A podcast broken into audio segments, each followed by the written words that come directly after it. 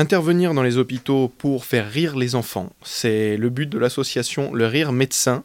Je suis avec Clotilde Malard, directrice générale. Vous avez lancé une campagne de dons depuis novembre qui se termine le 31 décembre. Quel est le but de cette campagne ?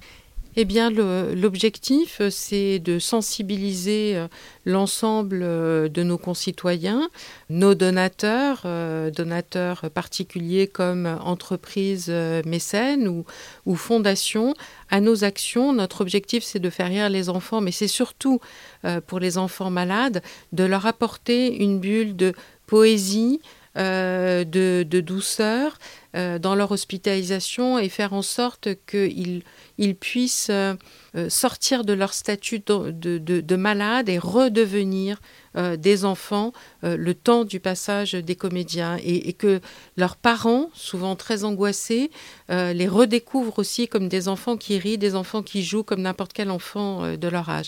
Donc cet appel à dons, c'est principalement pour financer l'ensemble de nos programmes d'intervention à l'hôpital et faire en sorte, conformément à notre projet associatif, que nous puissions, d'ici 2025, rendre visite, passer le cap des 100 000 enfants vus chaque année. Nous sommes à peu près autour de 90 000 enfants que nous voyons sur un peu plus de 60 services pédiatriques répartis partout en France. Ça représente à peu près 18 hôpitaux sur le territoire. Et nous faisons intervenir un peu plus de 130 comédiens clowns professionnels toutes les semaines, toute l'année. Toute l'année pour faire rire les enfants, c'est le but de l'association Le Rire Médecin. J'étais avec Clotilde Malard, directrice générale de l'association. Merci beaucoup.